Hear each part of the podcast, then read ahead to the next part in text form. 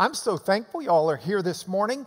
I'm excited about this class. I've, uh, uh, I've prepared to teach today.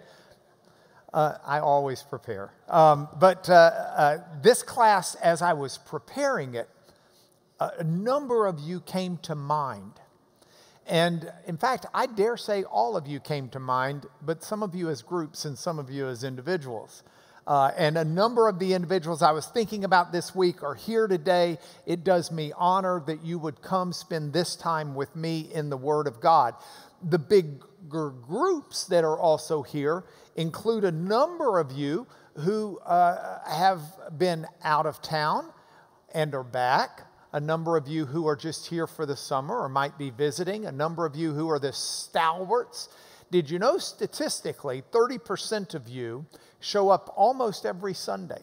Statistically, thirty percent of you show up almost every other Sunday. And statistically, thirty percent of you are good about once to twice a month, depending upon the month. So whichever group you're in, I'm really thankful you're here. And uh, uh, yeah, man, this is great. Well, you're one of the, you're always here. But, oh, the other ten percent, Mister Math up here on the front seat.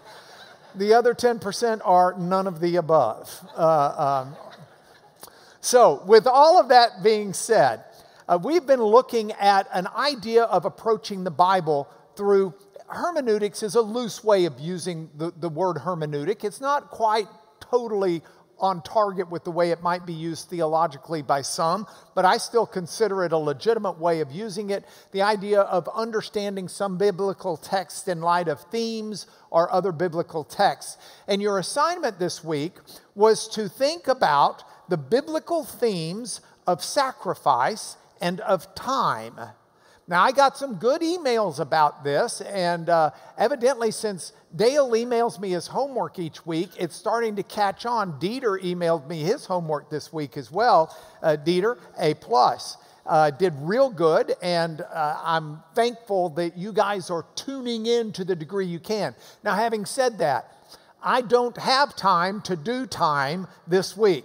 So we won't be getting to that because I've spent too much of my work looking at sacrifice, and even with the time I've spent, we could do a, a, a semester, we could do three months on sacrifice alone, the theme and the, the content in the Bible of sacrifice. But we're not going to today. We're going to do a thirty thousand foot overview, zooming down periodically to take a close-up look. So, if the Bible is a library, which it is, a library of sixty-six books, and as we've discussed, those books are divided up. thirty-nine are in the Old Testament, twenty-seven are in the New Testament. Uh, when we think through that, there's something that happens in the human brain that I want you to be aware of. Many of us think that whatever happens in our brain is just logical processing of our conscious thoughts. What science has uncovered, and there's, this is not like, oh, that's fringe science. No, no, no. This is like science one oh one, mainstream, how the brain works. The brain takes a lot of shortcuts, and a lot of what the brain does is not conscious, but is subconscious. A lot of the workings of the brain are things that we're not thinking about, we're just doing. So, for example, when you walk, you don't think, probably, I need to shift my weight to my left foot because I'm going to then use my quads and my glutes to lift up my right foot, and then I'm going to start leaning forward on my left toe so that my right foot comes down to the ground, and as it does so, I'm shifting my weight to that foot, moving to the ball of my foot on my left. No, you, you just walk. And all that stuff's happening just in your brain without you thinking about it. Sometimes the same is true when you're driving and someone pulls out in front of you and your foot's on the brake or moving to the brake before you have time to realize that idiot Mark Lanier is pulling out in front of me. Well, among the shortcuts that the brain takes, among the thinking mechanisms of the human brain, is one that is called association. And a lot of social scientists and psycho social psycho or psychologists and, and, and, and neurologists and others uh, put a label on this: bias. Not bias in the sense that we might all often think of bias, but it just means it's something your brain is doing automatically without you consciously necessarily being aware of it. You might be, but, but it's, it's just a, it's a built-in shortcut. Heuristics is another word that's used by a lot of the scholars for this. But the idea is pretty simple. The idea is that our brains automatically associate one thing with another. It's just what they do. And so we can use a word, and that word will call to mind other words. And it may call to mind memories and emotions, even bodily reactions with those other words. There is a word that we are not allowed to use in my house. We're just not. You cannot say this word in my house. If you do, you will be on Becky's bad list. And she doesn't have a lot of people on her bad list. This is one of the few things that will move you straight to it. Now, my wife's sitting right over there. Becky, I'm going to ask you to put your hands over your ears and not to listen while I say this word. Because if I say the word cockroach at home, she will have a visceral bodily reaction to it. She will have an emotional response just to that word. Sharon's the same way. I, I, I'm, I, it's just there. Words will call this event. And a lot of that is because the structure of the brain is likened to a bowl of ice cream by one neurology textbook. It's a, the brain is like an ice cream scoop in a bowl. And if you pour hot fudge sauce over it, it won't perfectly coat the ice cream. It'll find the little rivulets and channels and grooves and go into those. And words are the same way. So when you hear a word or when you see an image, it will trigger in your brain, even unconsciously, other words and images that are associated with it. This has deep ramifications. And the key to this is understanding that often, in fact, most of the time, this is hidden. This is not something that happens consciously. And it happens with colors. And you can say, well, consciously I realize this, but a lot of you will have looked at this and thought, girl, boy, just because of the colors. And your brain will associate pink with girl and blue with boy. Because it happens with color, a few of you are alive to remember this. The rest of you may have read this in history, but we used to have a president named Jimmy Carter. When Jimmy Carter ran for president, it was in a post-Nixon Watergate era.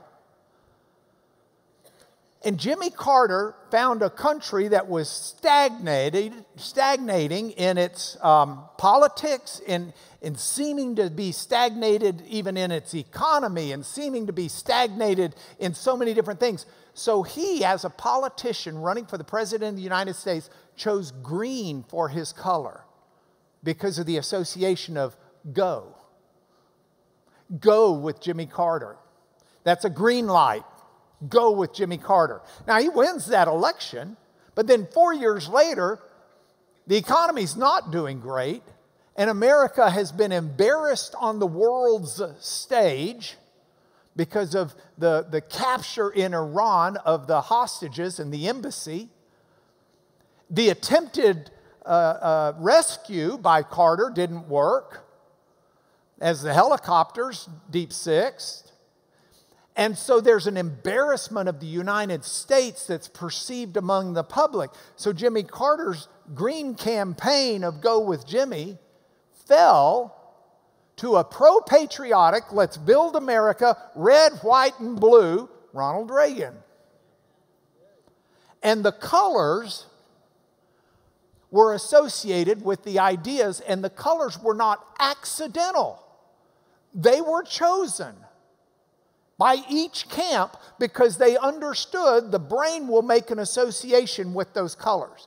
It also happens with words and ideas. Here's your test. You may be saying, how is this Bible study? Oh, this is Bible study. Just hang on. Here's your test. Linda's a thirty-one-year-old. She's single. She's outspoken. And she's very bright. She majored in philosophy. As a student, she was deeply concerned with issues of discrimination and social justice, and she also participated in anti-nuclear demonstrations. Now, a huge study group was given that statement about Linda, and they were asked about eight possible futures for her, and they were to write down which one they thought was most likely going to be her future. And among those eight choices were these two. She might be a bank teller. She might be a bank teller and active in the feminist movement. Did you know that more people chose bank teller and activist in the feminist movement than, than bank teller? And maybe you did. Did, did anybody in here choose that? Okay, a lot of you did. I don't want to make you feel stupid. But that's, that's, that's the gut reaction off of association. That's not a rational reaction. Do you know why? Because this group is bigger than this group. Every bank teller who's active in the feminist movement's included automatically in this group. So if she's in this group, she's automatically in this group, but this group will include more. So it's much more likely she's in this group than just a subset of that group. But that's the power of association. And association works with names. Studies have shown it works with names and titles. So, for example, generic labels depersonalize people. In, in, um, in the Nuremberg trials, where the Nazis were put on trial for violations against humanity, the prosecutors were careful, most of those people, to use job titles with them instead of to use their names. Because if you use their names, you've personalized them in a way where someone might, just might, uh, feel bad for them. You know, if I, if, if I call someone Steve, and I've just spent time with my friend Steve Taylor, then if I meet another Steve, I'm going to have good vibes already associated with that name Steve. But if I meet someone and I'm just told that they're, you know, a, a flight engineer, then I, I may not have that same good vibe. It's just a title. It's a descriptor. Now, here's the deal. The unconscious mind doesn't really analyze data as much as it experiences these connections. And this becomes extremely relevant when we're reading Scripture. Because these themes and these narratives that, that are exploding on us here are themes and narratives that are found within all of Scripture. And if we shine the light on the early parts of Scripture and we work all of our way through it, we're going to discover something that's very, very foundationally important, namely this. The Bible was built over time. A couple of weeks ago, I sent uh, my next book to Baylor. It's the whole book. I don't send them a chapter a day, a chapter a day, a chapter a day. I, I send the whole book when it's done. The Bible wasn't published when it was done. It was built over time. And because it was built over time, association is built into it. So the people, when Paul is writing about a concept, Paul is writing about it with his brain associating those concepts with what already had been in Scripture and in his life and culture. This is all part of reading the Bible in context. Trying to understand what the Bible meant to its original audience before we try to apply it to us today. And when we apply it to us today, we have to be careful about the associations we make. So, for example, it's really helpful sometimes to read different Bible translations, because there may be two, three, six, ten different ways to translate a word. And if we just read one Bible translation, that word will associate in our brain with that verse and what it means. But if we'll read two, three, four, five, six, then all of a sudden we've got more words that will do more association in our brain and give us a fuller understanding of the original. So does this make sense? This is all about better Bible study. If we understand the way the brain works, we will do better Bible study. And the whole idea of a hermeneutic, as I'm using it in this class, whoops, is this idea that you can make better sense of parts of the Bible if you understand it in light of the other associations that are present in Scripture. And so as we're probing these major themes and storylines in the Bible, it's hopefully building up those words and ideas and concepts and associations so that we better understand them as they've been written. So with that, here's the substance of this class. First, I want to get some lessons on sacrifice from obvious passages. Second, I want to get some insights into some less obvious passages. And then third, we'll finish with points for home. So with that, let's get started. Lessons from obvious passages. If you were to think of the Bible as this plowed field, and in a sense, each one of these rows is, is another book in the Bible, or maybe a, a section of a book in the Bible. You can go from Genesis to Revelation, and what you're... That should be an N. That's Revelatior. It's cut off a little bit from my PowerPoint. Lesson learned. Um, okay. Uh, you can look at all of those books, and what you're going to find is from Genesis to Revelation, the Bible is sown with seeds of sacrifice. Sacrifice is just all over it. I mean, it's over and over and over and over again. Sometimes it uses the word sacrifice. Sometimes it uses other language. But you will find it over and over again. I mean, if you go back to the very beginning in the Garden of Eden, remember that? What is it God told Adam about eating the fruit? God told Adam, of the tree of the knowledge of good and evil, you won't eat, shouldn't eat. For in the day that you eat of it, you shall surely die. Now remember, day doesn't mean always twenty-four hours. It means the age, the era. So it not it doesn't say Adam and Eve, Adam was going to die within twenty-four hours. Of the day that you eat of it, you will surely die. Adam didn't die yet. Oh, you can spiritualize it and say he died spiritually, and there's a truth to that. But this physical death started, but didn't end. So you've got this picture of that, and, and you recognize that after Adam and Eve eat the fruit, they get booted out of the garden. But before they get booted out of the garden, look what happens.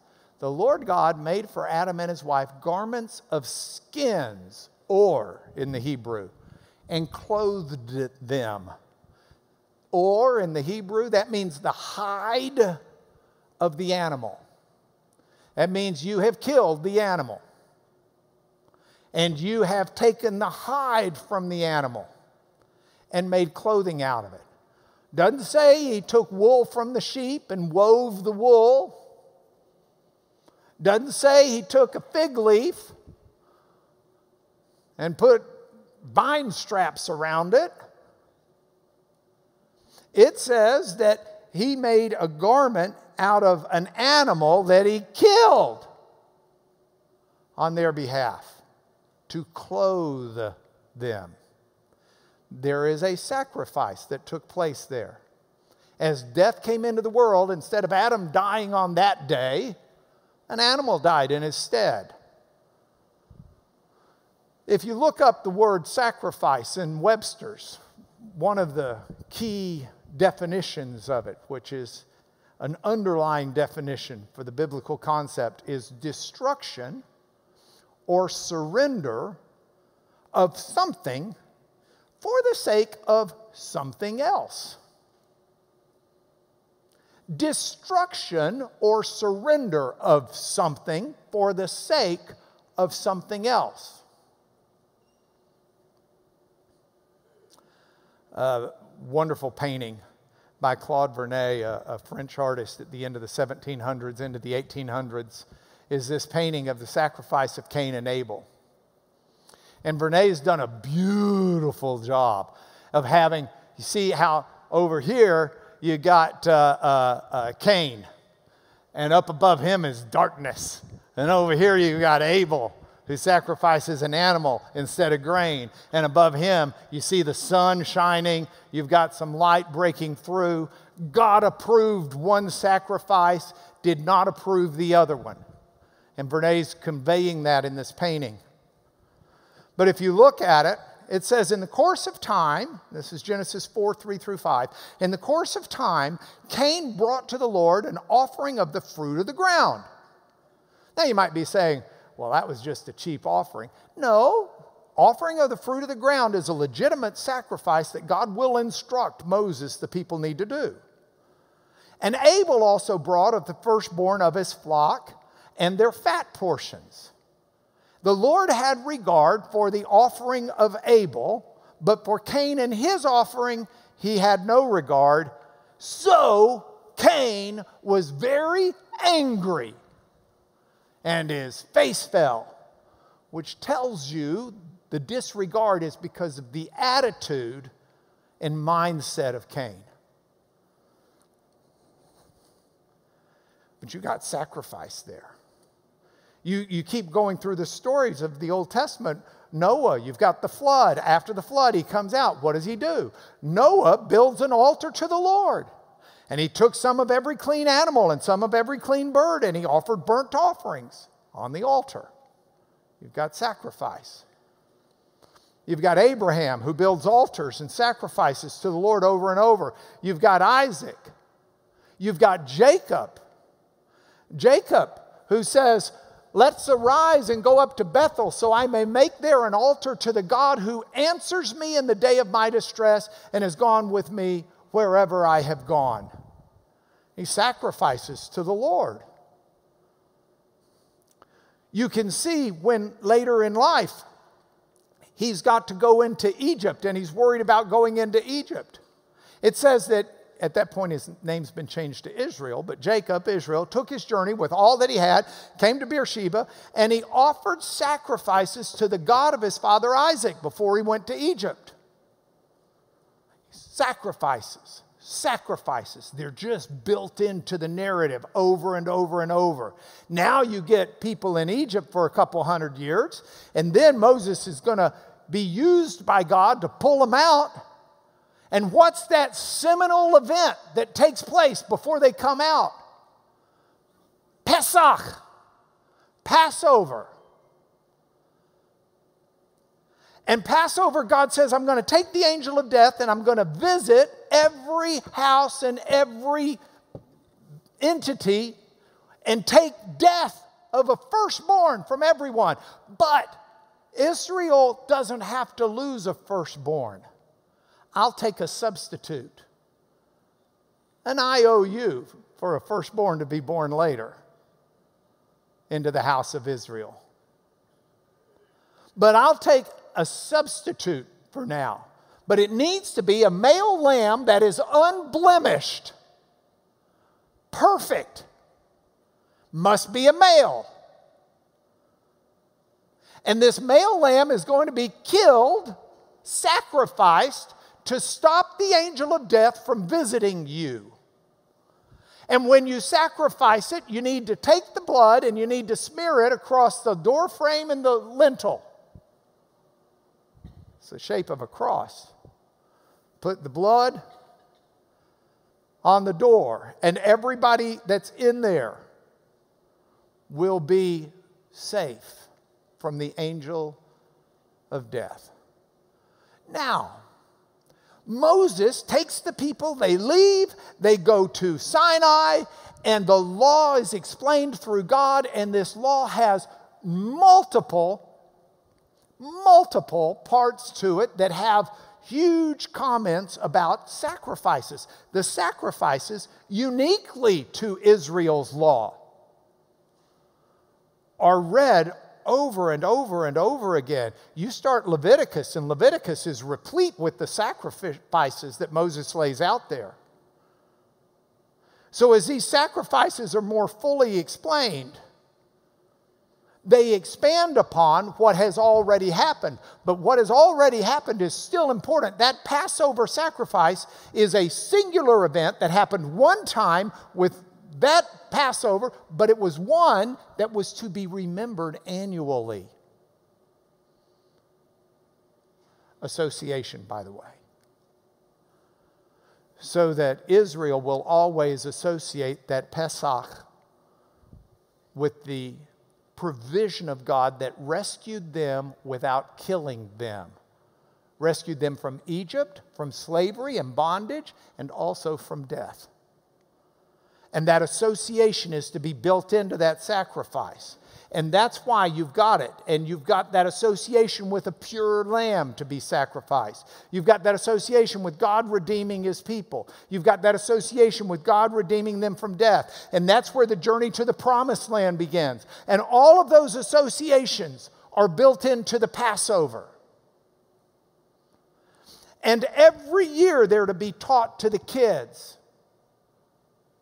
You can look at a, a, a Jewish Haggadah today and you will still see questions asked. Why do we do this? And the explanation is given. What makes this night different than any other? Those associations would have been so strong in the minds of those who were witnessing Christ and his sacrifice. Now, a lot of the sacrifices in the Old Testament can kind of be divided up into different subjects. And I don't have time to get into all of them because there's a boatload of them. But I've pulled out a few that are especially easy for us to look at today. One is worship and celebration sacrifices. So every day, actually twice a day, in the morning and the evening, there would be a burnt offering that was done on the altar by the priests. And this burnt offering was to be of the entire animal, the whole animal, to symbolize that the offering is on behalf of the entire person. I'm not off this, this substitute for me, this sacrifice of one thing for another is of the whole thing because I am supposed to be holy, sacrificed and redeemed before God. And like I say, this is something that happened twice daily. I'll go a step further and I'll tell you that this was a huge act of faith because you were looking at a community. Uh, how many of y'all have sheep? I've got some I'm glad to give you.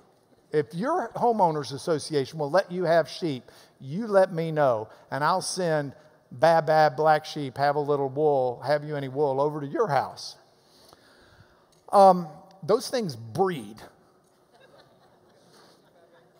But I will tell you this, if you go back to the economy of Israel at the time, they were a livestock-based economy. And the most valuable thing in livestock-based economy are your breeders. Those animals which are going to be used to breed other animals. And you want to breed the best of your livestock. You don't want to take the ram that's got, instead of two horns growing out where they're supposed to, he's got one growing out his jaw. You don't want to take him and breed him. You want the best of your livestock to be bred to ensure the best of your next generations. But God said, I want the best of your livestock. I want you to give me the best and trust me to take care of it for you. So there's a huge act of faith if you're going to be doing these sacrifices right. So you've got sacrifices of the whole burnt offering. You had another sacrifice, the grain offering. And the grain offering is put out in Leviticus two. Leviticus one had the, the whole animal sacrifice. This was a tribute offering to God. Um, this was the, the indication, this, in Hebrew it's the mincha. This was the indication that God's the true owner of everything. And it's interesting because what they would do is they would bring their tithe, they would bring the grain that they owed to God, and the priest would only burn a handful of it on the altar. The priest ate the rest. It's sort of how they got paid. This is why it's a well-known maxim among people who study this stuff that uh, a holy Israel makes for fat priests. People are doing the sacrifices, there's lots of food to be eaten. The grain offering was a, a regular expression that all that I have is God's. You also have a peace offering. And the peace offering is talked about in Leviticus chapter three. Now, the peace offering is interesting because it was part of this large shared meal that people would have. And the goal of the peace offering was kind of twofold. It restored peace with God, but it also restored fellowship and peace with each other as they gathered around the table. And with it came food that was properly fit for a celebration. So you've got a peace offering. You've got the grain offering, you've got the whole burnt offering. Those aren't the only ones, but those were worship and celebration offerings that are easy to read. Then it shifts in Leviticus six, or four, I guess is the next one, where they start talking about sin offerings. And the sin offering takes up from Leviticus four through about five thirteen. This is to address the pollution from sin that is in the community, as well as the individual. So there would be an offering for the community sin, but also an offering for the individual sin. And what they would do is they would take the blood from the sacrifice, the priest would take the blood, and they would sprinkle it. And they could sprinkle it on the horns of the altar, but they could also take it inside, and they would sprinkle it inside on the, the tent that separated the holy from the Holy of Holies. And they sprinkle it on the altar for all the common people. They sprinkle it on that dividing curtain for the priests. And then once a year, they'd go inside and sprinkle it on the, the, the uh, tabernacle, on the, I mean, the mercy seat. Thank you. But for the high priest. See, the, the blood would go as far as the sinner went before God. So you got the blood for the people as far as the people were allowed to go. You got, or just beyond. You've got each stage along the way. And the blood was a sign, a symbol that cleansing had taken place. By the way, spoiler alert, because I'm going to run out of time. Jesus fulfills all these sacrifices I'm giving you. So when you're hearing about this, be thinking, associating in your brain how Jesus fulfills these sacrifices. The blood was a sign that cleansing had occurred. And the people understood this. They made that association.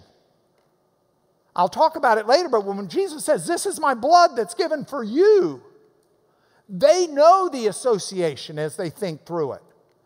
And, and, and some of the sin that the blood covered, we look at and think, well, that doesn't make sense. You know, a woman giving birth to, to children is unclean and has to have this sin offering. Well, how did she sin by giving birth? Think of it more in the terms of it takes what's abnormal and makes it normal, if that helps.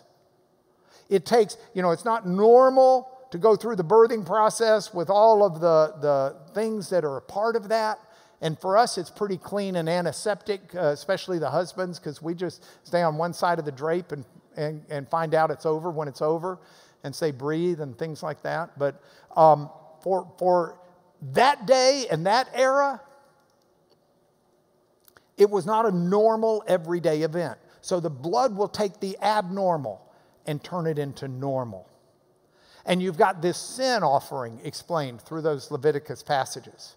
Then you've got another offering, a guilt offering. Now there's a double meaning to this.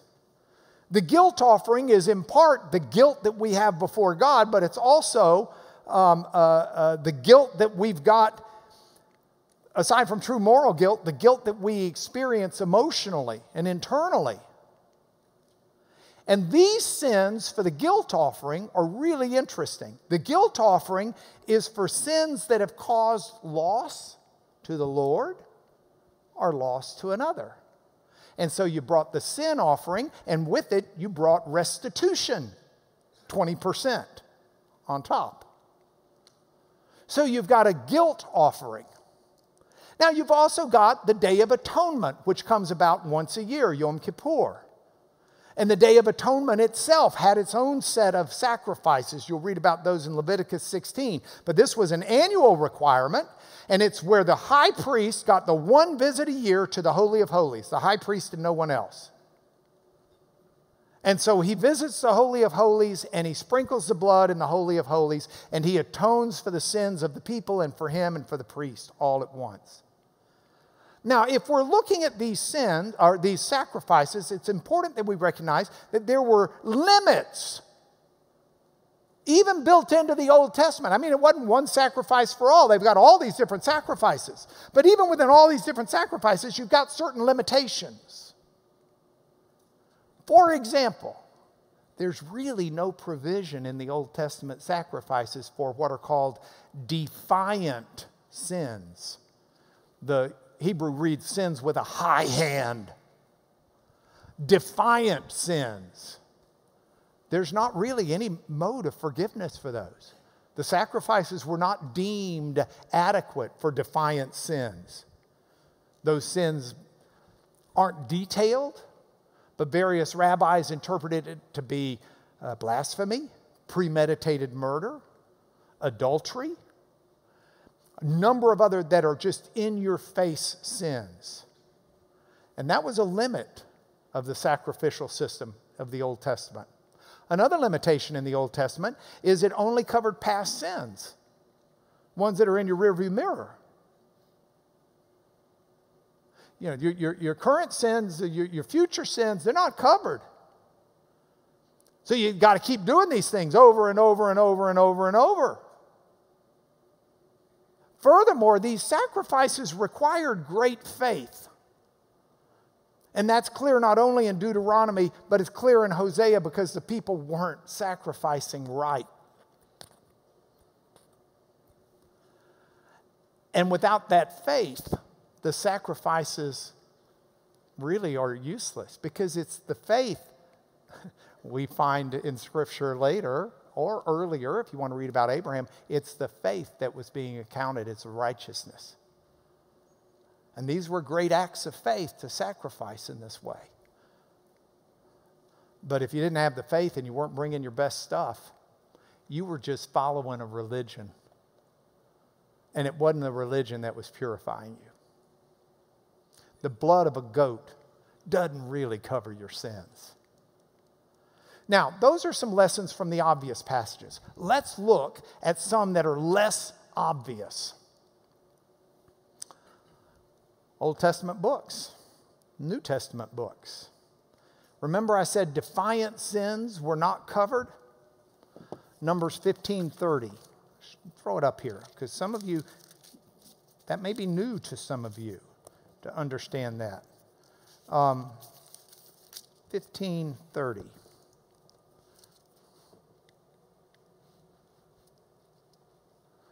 When the person who does anything with a high hand, whether a native or a sojourner, reviles the Lord, that person's cut off from his people because he's despised the word of the Lord. He's broken his commandment. He's utterly cut off. His iniquity's on him. You say, well, what does that say about sacrifice? Whoa, whoa, whoa, whoa, whoa. That's the context. This is all in the context of sacrifice. The priest will make atonement for the person who makes a mistake when he sins unintentionally to make atonement for him. He'll be forgiven. You're going to have one law for him who does anything unintentionally, for him who's a native to the people of Israel and the stranger who sojourns. But for anyone who does it with a high hand, that doesn't mean intentionally. It's a subcategory of intentionally. Defiantly, the sacrifice isn't there. Now you take someone like King David, who's responsible for killing Uriah after committing adultery with Bathsheba. I'd call those pretty high-handed sins. And it makes sense if we understand that the sacrifice wasn't there to cover. He didn't just go kill a bull, hit the Day of Atonement, and he's fine. He writes Psalm fifty-one, and he says, you won't delight in sacrifice, or I'd give it. You won't be pleased with a burnt offering. My only shot is a broken spirit, a broken and contrite heart. I know you won't despise that, God. See, if we understand the process of sacrifice, we understand a little bit more of this passage and what David's saying. He's saying, I, I can't just sacrifice and get this over with. These were high-handed, defiant sins I committed. My only shot is I know, God, you care about the heart. And so if I come to you with a broken heart, a broken and contrite heart, a broken spirit, maybe that you will take instead of my righteousness as a sacrifice in place of. If you look at the guilt offering that we talked about, these were the sins that have caused loss to the Lord or loss to another. This was restitution, restoring what it is you cost someone with interest.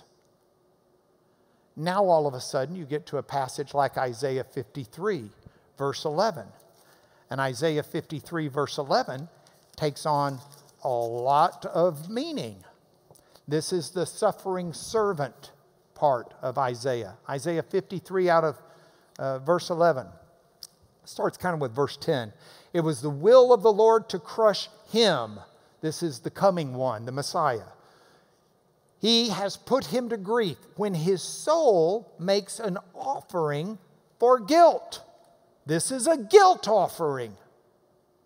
Soul isn't, um, nefesh here isn't being used as some particular part of, of some spiritual makeup. It's just a reference to the person. It's the, the whole entity here.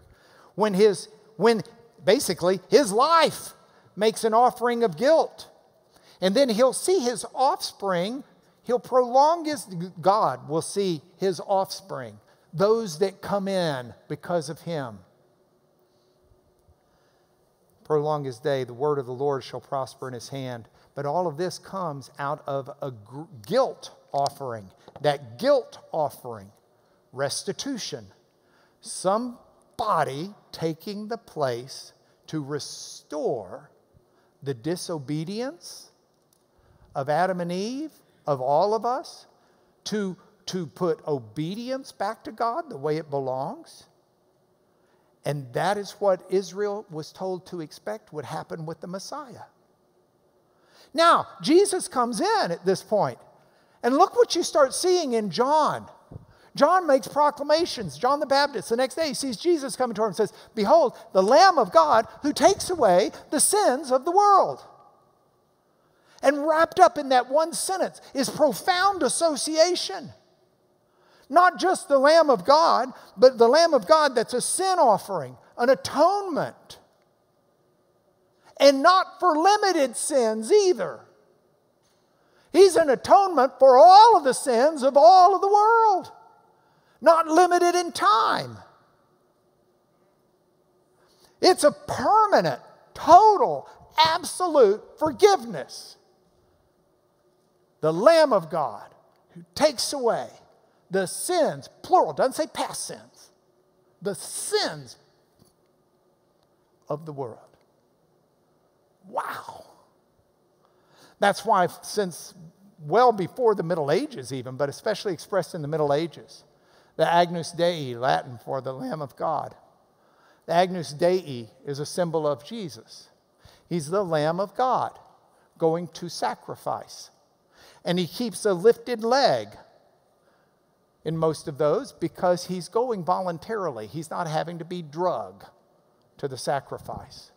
And the banner is a victory banner that he carries, and the victory is capped by the cross.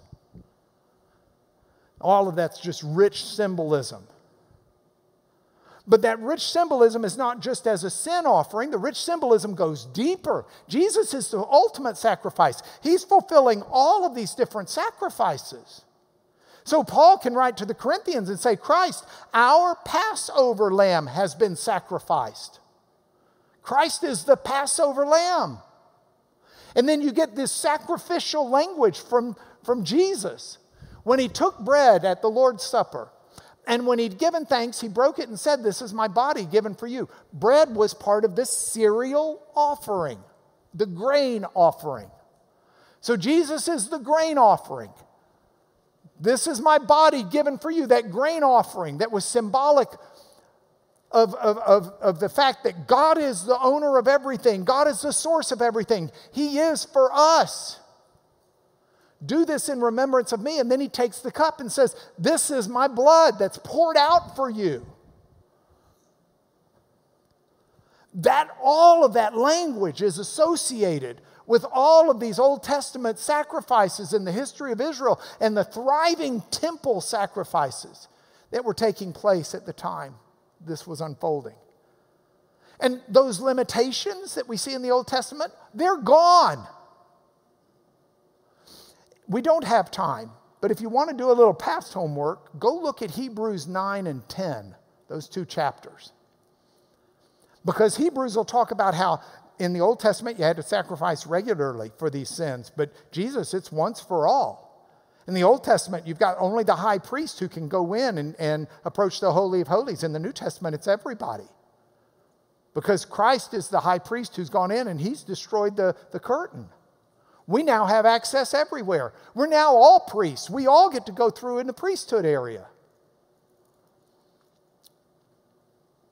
If you look at the guilt offering, it's interesting because the guilt offering was done on the altar that they built for God, but there, that altar is got a, a heavenly equivalent, if you will. So think about that guilt offering for the sins of the people. And remember the Isaiah six passage where Isaiah is caught up in the presence of God. And Isaiah's response is, woe is me. I'm lost. I'm a man of unclean lips. And the response is, one of the seraphim, angel, flew to me, having in his hand a burning coal he'd taken with tongs from the altar. This is a scene in the throne room of God. The throne room of God has an altar in it. Something's been sacrificed on the altar in the throne room of God that will clean him. It touched his mouth. Behold, this has touched your lips. Your guilt is taken away. Your sin is atoned for. A multi-purpose sacrifice that atones for sin, that takes care of the guilt. As we continue to read through the Bible, you'll see that Jesus reigns as a sacrificed Messiah. The pictures of him in Revelation are not pictures of him just with lightning bolts coming and, and all the rest. I mean, he's powerful. He's almighty. He's a Pantocrator, Revelation one seven. But look at this. Between the throne and the four living creatures among the elders, I saw a lamb standing as though it had been slain. Jesus reigns as a sacrificed Messiah. When he'd taken the scroll, the four living creatures and the twenty-four elders fell down before the Lamb and said with a loud voice, worthy is the Lamb who was slain to receive power and wealth and wisdom and might and honor and glory and blessing. Or as Paul said in Philippians two, God restores him. He had emptied himself, taking the form of a bondservant, being made in the likeness of men, humbled himself to humanity to the point of death and death on a cross. Therefore also God highly exalted him and bestowed on him the name that's above every name.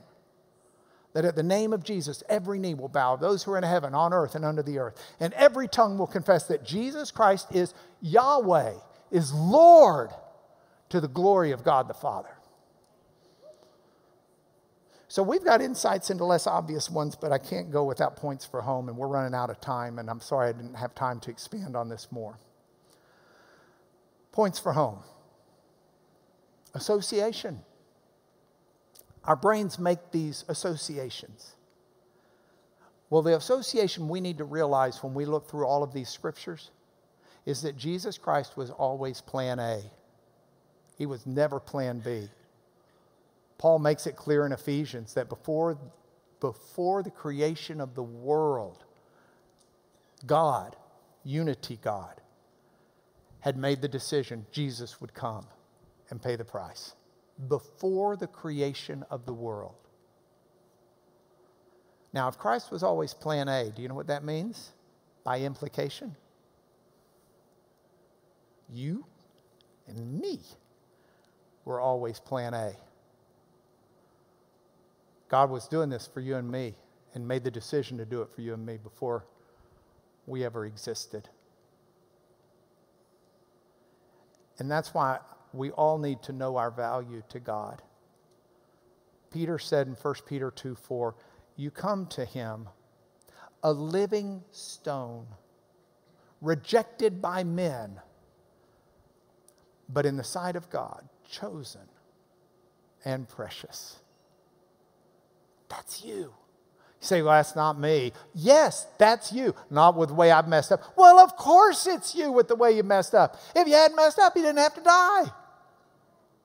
Yeah, but I really messed up. That's a good thing you're not living under the limited. Yeah, but I've done the high-handed sins to God.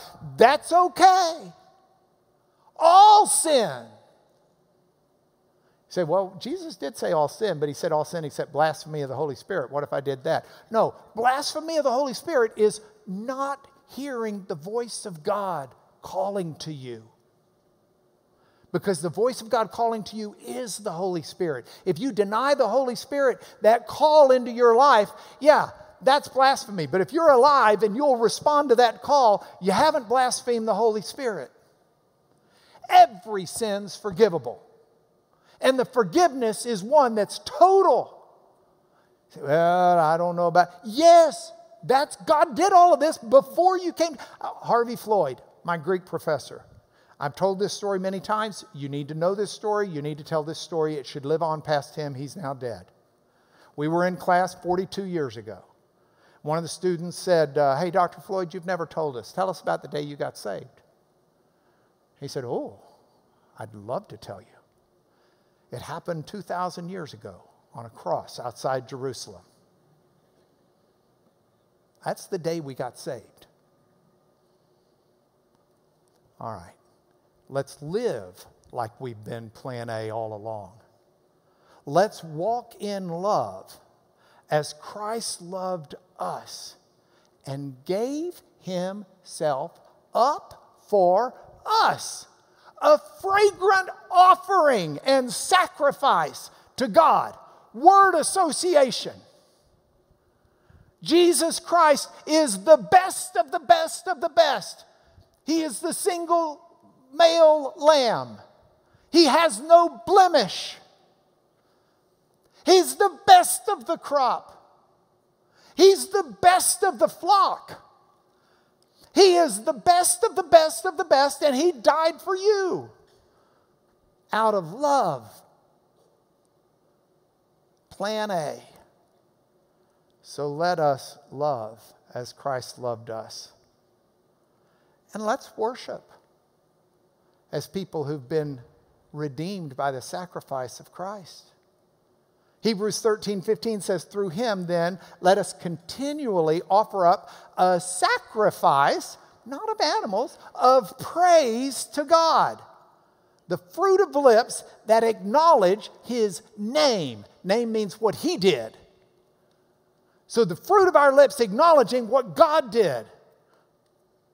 Giving himself on the cross. That is the sacrifice of praise. It, we should, it should alter the way we worship. All right, I want to bless you in the name of Jesus, but first you get homework assignments. You ready for this? I want you to consider working what of the biblical themes of Messiah. Now, Dieter in his email to me said, hey, give us some ideas of how to help plug in Old Testament and New Testament. Best way I can tell you is just take Messiah, try to figure out what the words are, and then start looking at them in the Old Testament and in the New Testament. Don't use Chat G P T for this. They don't get everything right. Those are algorithms that have been written by people. All right, let me bless you. Father, in the name of Jesus, I ask your blessing on all who hear this message, that we will pause in our hustle bustle life to acknowledge your sacrifice for us, and to let it wash over us, and, and to let it minister that forgiveness you have for us. And let it stop the accusations of the enemy. And I pray that for everyone that hears this message, and that it will transform us as we walk in the love that you've got, in the forgiveness and the mercy you've got. People will see it oozing out every pore and wonder, why are they so kind and loving and forgiving? And we can tell them it's because of Jesus, and sacrifice with praise on our lips in the name of the one who has done it all, through whom we pray. Amen. Amen. See you guys next Sunday, God willing.